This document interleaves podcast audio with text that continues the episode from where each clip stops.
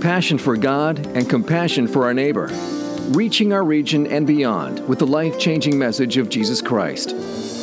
This is Crosswinds Church. And now, here's Pastor Jordan Gowing. Well, good morning uh, again. It is, it is great to be with you uh, this morning as we begin um, really a, a, new chapter uh, uh, in our, our, congregation's life as we continue uh, following what God has for us as a congregation. Today, um, we are going to be going through the first uh, few verses of the book of Philippians. And so, uh, if you have a Bible, I invite you to open up to Philippians chapter 1. We're going to be in verses 3 through 11 of that, of that book. Um, as we begin our time uh, in, in this text, I, I, just felt like it was, a, is appropriate for us to look at this passage uh, today. Today being our first day in this new facility, because it is uh, a text that, that really talks about the importance of life in the local church, and specifically, not just life in the local church, but the, the importance of relationships, the importance of, of fellowship in the local church. You see, Scripture oftentimes describes the local church as a family, or more specifically, it describes it as God's family. And in the first few centuries of the church's existence, it was the community of the local church that was actually the key to uh, encouraging Christians to endure in the impossibility uh, of hard seasons of persecution or of abandonment from family or, or a number of the different things that people faced. And many of us can feel the same desire for genuine relationships, a desire within each and every one of us to not just know people, but to actually know people. To not just fellowship with each other, to not just go to church with one another, but to actually know each other, to be a community. And I think that in our modern day, uh, our, our day and age that, that has privatized religion, uh, the, the, culture and its technological advancements uh, have actually decreased our connections with one another, our relationships with one another, and we're left with something that's a little shallow. And this text tells us one of the keys for us to have deep lasting, gospel centered relationships with one another. And so, as we begin our time uh, uh, in this facility, as we begin this new chapter in our congregation's life, uh, it's important for us, I think, to just pause.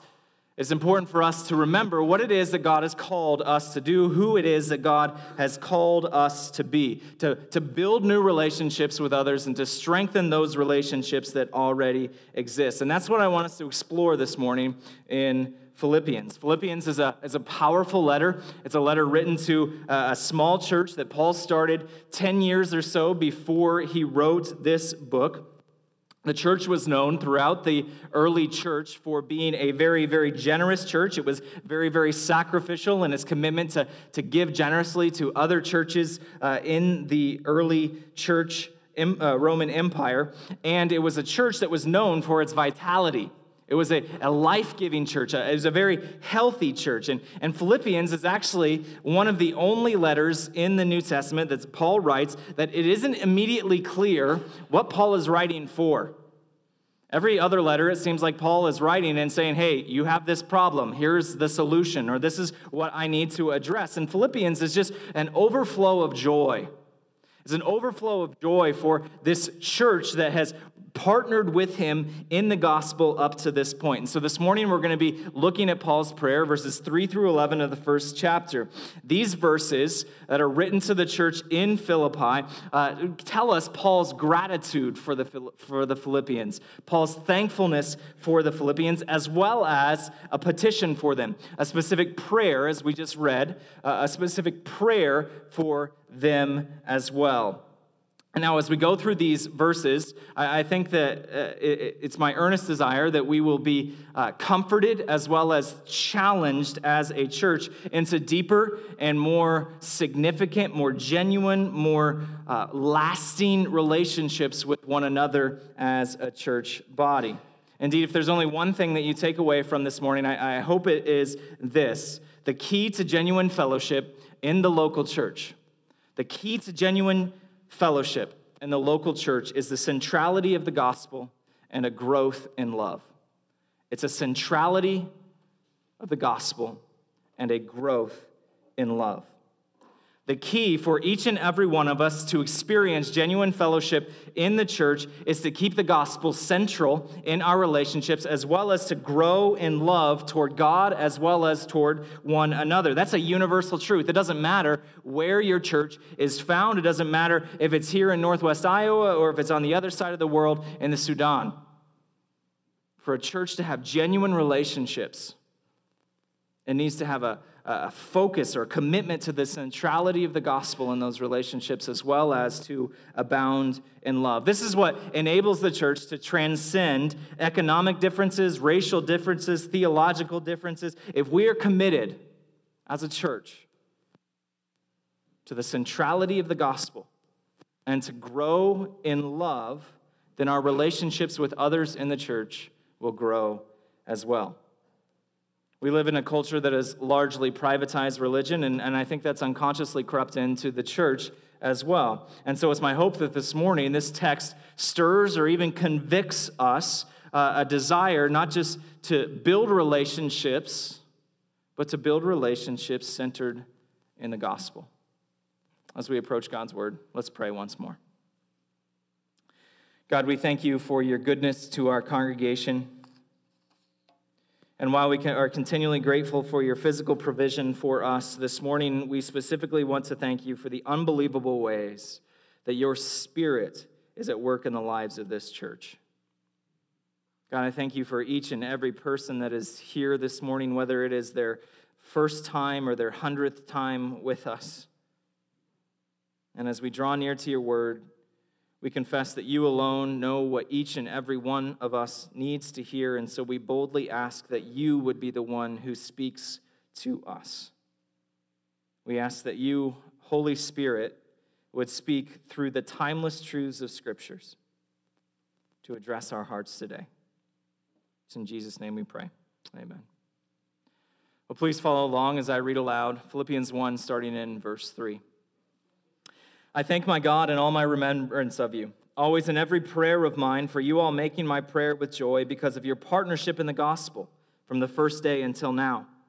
And I am sure of this, that he who began a good work in you will bring it to completion at the day of Jesus Christ. It is right for me to feel this way about you all because I hold you in my heart, for you are all partakers with me of grace, both in my imprisonment and in the defense and confirmation of the gospel. For God is my witness, how I yearn for you all with the affection of Christ Jesus. And it is my prayer that your love may abound more and more with knowledge and all discernment, so that you may approve what is excellent, and so be pure and blameless for the day of Christ, filled with the fruit of righteousness that comes through Jesus Christ to the glory and praise of God. One thing that I love about Paul's uh, letters uh, and preaching about them, preaching through them is, is how easy it is to see the structure. It makes it a little easier for me to, to, to follow the structure. And this, this text is really just split into two parts. First is verses 3 through 8, and that's Paul's prayer of gratitude, Paul's prayer of thanksgiving, and then verses 9 through 11 are Paul's petition, his specific asking for the church. And so let's look at those each individually, starting with verses 3 through 8, where Paul gives us this charge this is what Paul tells us in these first few verses. Make the gospel fellowship, make the fellowship of the gospel central in your relationships with other Christians. Make gospel fellowship central in your relationships with other Christians. Paul is writing to the church in Philippi, and he is imprisoned in Rome during this time. Paul hasn't seen them in years, and yet they're frequently on his mind, and vice versa. They're, they're frequently thinking of Paul as well. Apparently, the church in Philippi, as Paul is writing this letter, has heard about Paul's imprisonment. They've heard that Paul is imprisonment uh, is imprisoned, and so they're so torn up about it. They're so distraught that Paul is in prison that they take a special offering for him and they send it to Rome to give to Paul. One of their church members, named Epaphroditus, is the one who brings this offering to Rome. You see, in the Roman Empire, for those who were placed under house arrest, re- relied entirely on the care of their friends and families to survive. You would be imprisoned, but you were still responsible to take care of yourself. And so, this gift for Paul is an unbelievable gift to Paul. It is an unbelievably timely gift that, that Paul receives from the church in Philippi that meets his needs at this moment. Consider briefly just three reasons why Paul is responding to the church in Philippi and he tells them why he's thankful for them. These verses tell us three reasons. First, in verses 3 and 4, Paul thanks God for the Philippians because they are a source of joy. They are a source of joy He says this I thank my God in all my remembrance of you, always in every prayer of mine, for you all making my prayer with joy.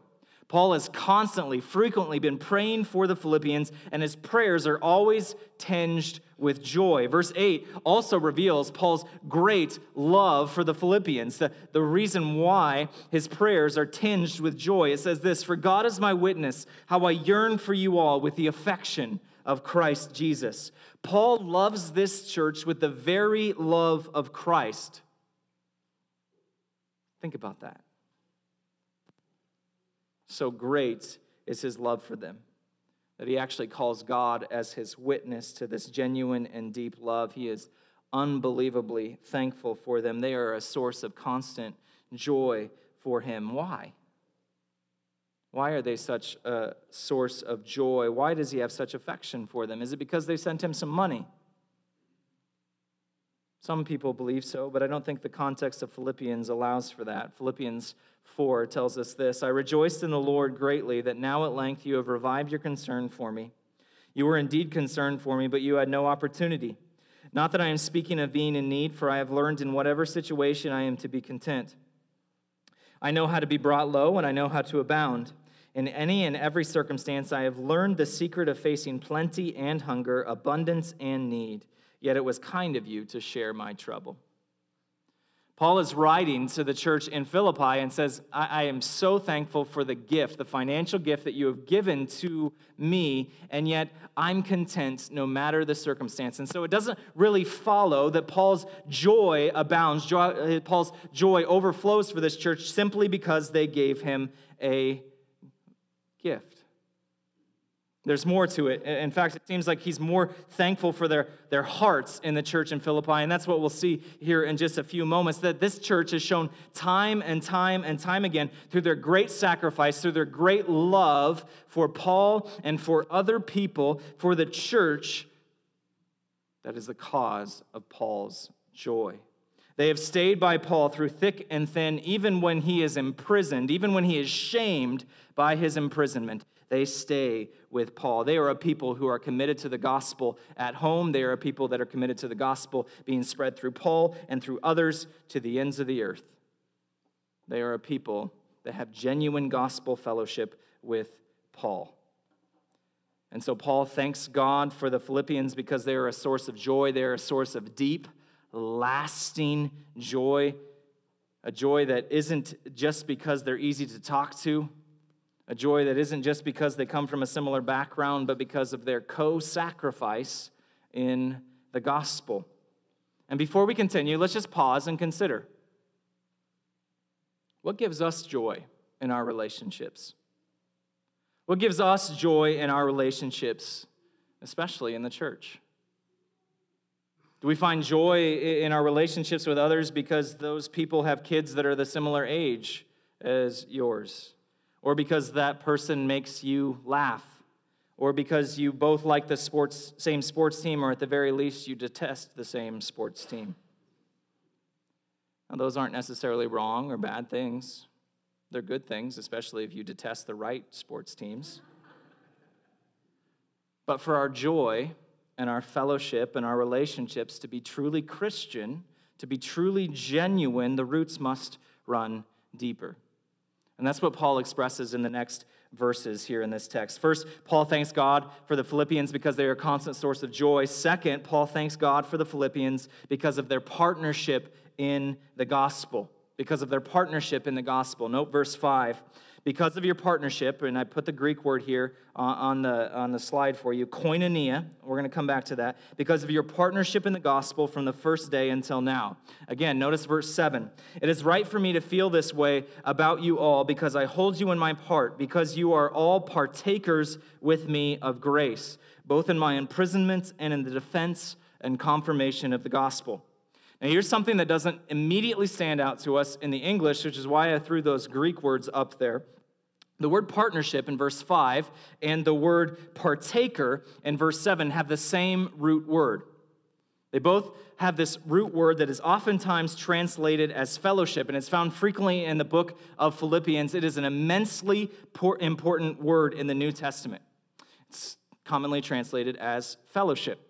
Now, when I grew up, I grew up in a very old, very beautiful Presbyterian church in southwest Iowa. The church had been in a decline for about a decade, uh, uh, for the decade and a half that my family uh, attended that church, and I don't think there was any correlation to us attending and the, the um, uh, decline happening. But in the, in the basement of this church, there was this massive room called the Fellowship Hall. It's a massive room called the Fellowship Hall. Its size was really a testament to the glory, uh, the heyday of the church back in the day. And yet now, when I was growing up there, it was a cold, stodgy room that was in disrepair. And for the longest time, when I thought of the word fellowship, that's what I thought of. I thought of something that was cold, something that was uninteresting, something that was a relic of a bygone age. I thought it was something that wasn't all that interesting, something that you really could do without, and something that the church didn't ask anything of you for. So, what comes to mind when you think of fellowship? When you think of the word fellowship, what comes to mind? Perhaps you think of coffee times before or after the service. Perhaps you think of standing around talking, catching up on life with others. Perhaps you think of other times inviting your neighbors over for a meal, regardless of whether they're Christian or not. Oftentimes, the word fellowship for us means friendship, and it means very little more than that. But this is a stark contrast than what this word meant in the first century. One commentator's description, I think, is very helpful. I just want to read this for you. In the first century, the word fellowship commonly had commercial overtones. If John and Harry buy a boat and start a fishing business, then they have entered into fellowship. They've entered into a partnership. The heart of true fellowship is self sacrificing conformity to a shared vision. Both John and Harry put their savings into a fishing boat. Now they share the vision that will put the fledgling company on its feet. Christian fellowship, then, is self sacrificing conformity to the gospel. There may be overtones of warmth, there may be overtones of intimacy, but the heart of the matter is this shared vision of what is of transcendent importance, a vision that calls forth our commitment. That is what Paul is describing when he thanks, the, he thanks God for the, the Philippians and their partnership in the gospel, for their fellowship in the gospel. It is a, partnership, a fellowship, a commitment to that same gospel from the first day until now. Paul is thinking back to the start of the Philippian church, back in Acts chapter 16, when it met in Lydia's house with a Philippian jailer. And he's, he's thanking God for their partnership in the gospel. He's not just thanking them for the good times, as good as they may have been. He's not just thanking God for the laughs, as, as funny as they may have been. He's thanking God for something that is infinitely deeper. He's saying that they are committed to the spread of the gospel, and they have been continuing to be committed to the spread of this gospel to this day.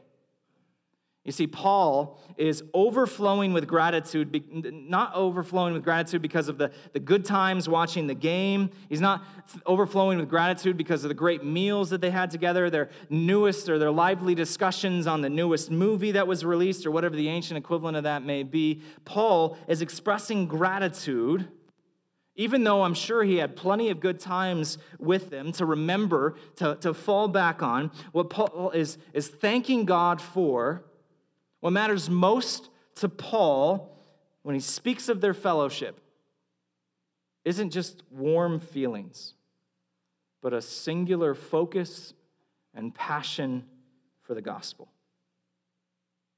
So, what of today? What of us? What marks our relationships as a local church? What is the content of our conversations before or after the service? Take a moment Consider When is the last time that you had a conversation concerning the gospel with someone else in our congregation? When is the last time that you encouraged someone from Scripture in our congregation? Would Paul be able to say the exact same thing to our congregation as he did to the church in Philippi? If you've ever been on a mission trip, you likely have experienced a taste of what this fellowship is that Paul describes. Uh, it's extremely common for special bonds to, to form on mission trips, uh, relationships to be formed during those times that can just make you feel like you are just connected with people, that you are the best of friends with these people, even if you just met them just a few short days before. And you may be wondering, well, why is that? And I think that part of the reason is, is because there's a singular focus. There's a singular focus on those mission trips. There's nothing that draws people together quicker and faster and, and more steadfastly than a, a shared vision. And specifically on a mission trip, and specifically what Paul is referring to, a shared commitment to the gospel, a commitment that costs something. Why is it that the centrality of the gospel is important for us, is crucial for us to have genuine relationships with one another in the local church? It's because nothing deepens our relationships with other people quite like a shared commitment to the gospel. Nothing deepens our relationships with one another quite like a shared commitment to the gospel. Nothing will cultivate those relationships quite like partnering or fellowshipping together for the sake of the gospel. Let's consider one final aspect of Paul's thanksgiving for the Philippians. Paul thanks God for God's faithful work in them, for God's faithful work in them. Note verse 6. And I am sure of this, that he who began a good work in you will bring it to completion at the day of Jesus Christ. Here, the heart of Paul's prayer of thanksgiving is ultimately not about the Philippians at all. It's actually about God. It's gratitude to God for his faithful and continual and sure work in them. The reason why this church brings Paul so much joy, the reason that they why they are such partners in the gospel is not because of any resolute commitment on their behalf, but because God is faithful. Because God is faithful to, to, to finish the work that he has begun in them. When I was in high school, I, I helped start uh, a ministry for at risk teens in my hometown. And when we started this ministry, we picked a, a, theme verse for the ministry. It was a verse that I quickly committed to my uh, memory. And uh, I actually found a, a, photo of what I looked like in high school, but I, I didn't show it um, here because I don't want to distract you. Uh, with what I looked like in high school, but I can show you later if you'd like. Uh, but, but the verse was this verse. It was Philippians 1, verse 6. And I'm sure of this, that he who began a good work in you will bring it to completion at the day of Christ Jesus, or the day of Jesus Christ. Paul thanks God for the joy that the Philippians bring him. And years ago, when I was in high school, this was a, a powerful verse. It was a, a crucial verse for me that no matter what happened, through the, the ups and the downs of my life, no matter how broken my life may become, no matter how messy my life may become, God is faithful to bring to completion the work of salvation that He has started in His children. And when Paul is expressing gratitude to this church, this is the heart of that thanksgiving a thanksgiving for God's faithful work in them. So, in our conversations with one another, let's be intentional. Let's be intentional to delight in God, to share what we have learned from His Word with one another, to join in praying together with one another, for one another, for the spread of the gospel in our community and to the ends of the earth. Let us be committed to spurring one another on to love and obedience, to growing in self sacrificial commitment to the gospel. These first few verses charge us to make the gospel fellowship central in our relationships with one another. And after that prayer of, of thanksgiving, Paul transitions to a petitionary prayer. He, he begins to ask God, or his prayer requests, to God for the Philippians in verses 9 through 11. And sometime this week, what I encourage you to do is to take some time and just note the content of your prayers. Note the contents of your prayers for yourself and for others, and then compare them to this prayer here that Paul offers for the Philippians. Now, let me be clear. I, am not disparaging any type of prayer whatsoever. Scripture tells us to make all of our requests known to God, and that includes all of our requests. Every night while I am praying with Silas, I ask him what he wants to pray for, and he will say lots and lots and lots and lots of vehicles. Let me tell you, there are only so many ways that you can pray for cranes and excavators and backhoes and payloaders without being flippant in your prayers, but God cares about those prayers. So I'm not disparaging any type of prayer, but if our prayers never reflect the type of prayer that we see in verses 9 through 11 here and found in other passages of Scripture, then we're missing the mark. And so here we see another key to genuine fellowship in the local church, and that is this Pray that you and others would abound in gospel love. Pray that you and others would abound in gospel love. Paul's prayer here is, uh, is astonishingly simple, and yet it's unbelievably rich.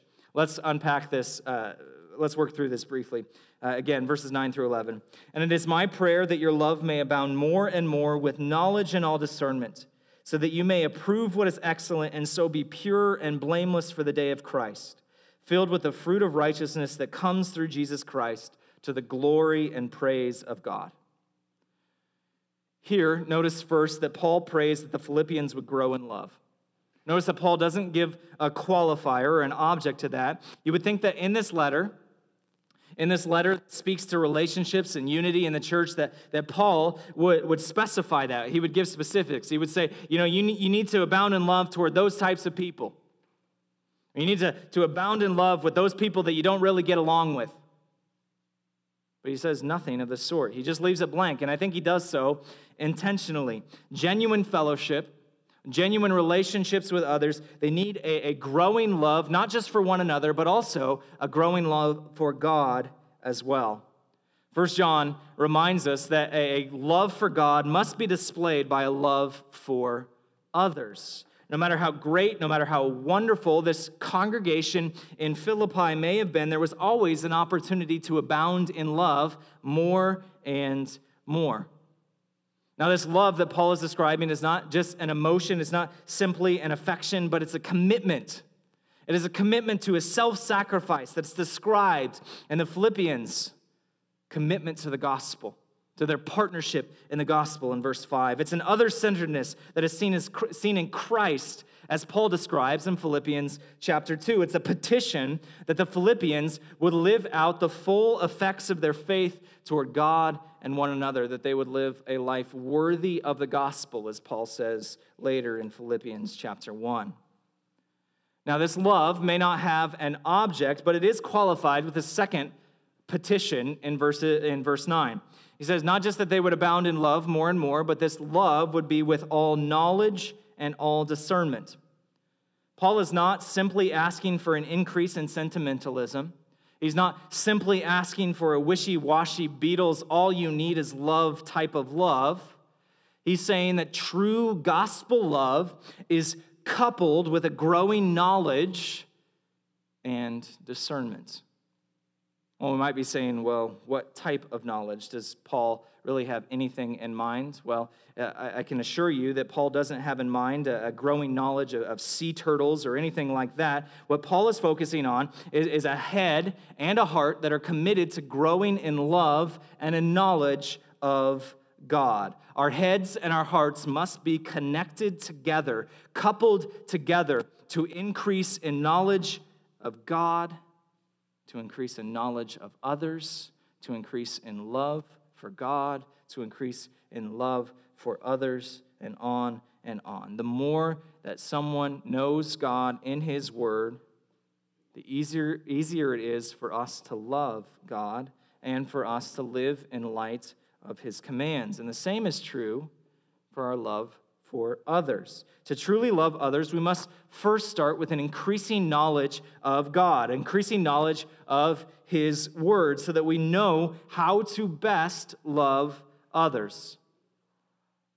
But knowledge on its own is inadequate. Even the best attempts to love others can be misapplied if someone isn't also wise and discerning. And so Paul prays that the Philippians would not just abound in love coupled with knowledge, but also coupled with discernment or coupled with wisdom. A friend once told me, Knowledge is knowing that a tomato is a fruit. Uh, wisdom is knowing never to put it in a fruit salad. That's what Paul is referring to right here. He's referring not just to knowledge, but also to wisdom. Paul wants the church to realize that love requires discernment. You can't truly love someone if you don't know how to apply that love into their life. Words spoken with the best of intentions can also, uh, can oftentimes be the most hurtful for those who are grieving, for those who are dealing with trauma. And so Paul says that in your increase in love, in your increase in self sacrifice, in your commitment to others, that this would be coupled with an increasing knowledge of God and an increasing discernment of how to love others. The last two verses of this passage tell us why. They tell us why we should love, why should we pray for our love, why should we pray for the love of others to abound more and more. First, in verse 10, abounding in love create, creates right living right now. It creates right living right now. Paul prays that the Philippians may be able to, quote, approve what is excellent he doesn't want the Philippians to just be okay with a lackluster life of faith. He wants them to live the best form of faith that God calls them to. He doesn't want them to just be okay with a sterilized version of Christianity. He doesn't just want them to live or be okay with the status quo. He prays that their love and their knowledge and their wisdom would grow and grow and grow, that they would know what is best, and then they would pursue that. Right living right now is a life that passionately pursues God and the best that God has for you. That's the first thing. Not only does abounding in love create right living right now, it also prepares us for the return of Christ. That's what Paul mentions here as well. Paul tells us that cultivating this selfless love will create or cultivate fruit, uh, the fruit of righteousness. It will create in, in each and every one of us fruits of righteousness. And as we become more and more like Christ, as we increasingly reflect Christ in our love and in our knowledge and in our discernment, we will increasingly bear the fruit of righteousness, that we will please our Master on the final day. And finally, this abounding in love ultimately brings glory to God. God receives glory when our fellowship in the church is more than just skin deep, but it is centered in the gospel, and it abounds in steadfast love. And so, as we begin this new chapter in our congregation's life, I pray that we would commit ourselves to being a people of genuine fellowship, that we would be a people committed to gospel fellowship, that we would recognize that the key to genuine fellowship is the centrality of the gospel and a growth in love. And so this week, Seek out ways that you can center your relationship with other Christians in the church on Christ, on gospel fellowship. Start small. Commit to having one gospel fellowship centered question or conversation each Sunday in place of just small talk. Just start small. Let us be a people that are united, not just on, on what, we, uh, what we have in common, but specifically on the one thing we have in common the gospel and let, us unite, uh, uh, let it unite us with a burning passion. Consider also the ways that you can pray for one another. The ways that you can pray for the priority of gospel love, not just for you, not just for your family, but for this congregation as well. Let us be a people that actively pray for one another for the glory of God and for the good of one another. The key to genuine fellowship in the church is the centrality of the gospel and a growth in love. Let's pray. God, we do thank you for the gospel. We thank you for how it unites us together. And God, I, I pray that we would be increasingly focused on the gospel, that it would saturate our thoughts, our hearts, our conversations with one another that we would continually abound more and more in love, that we would continually be filled with the fruit of righteousness, that you would be glorified in the day of your return. It's in Jesus' name we pray. Amen.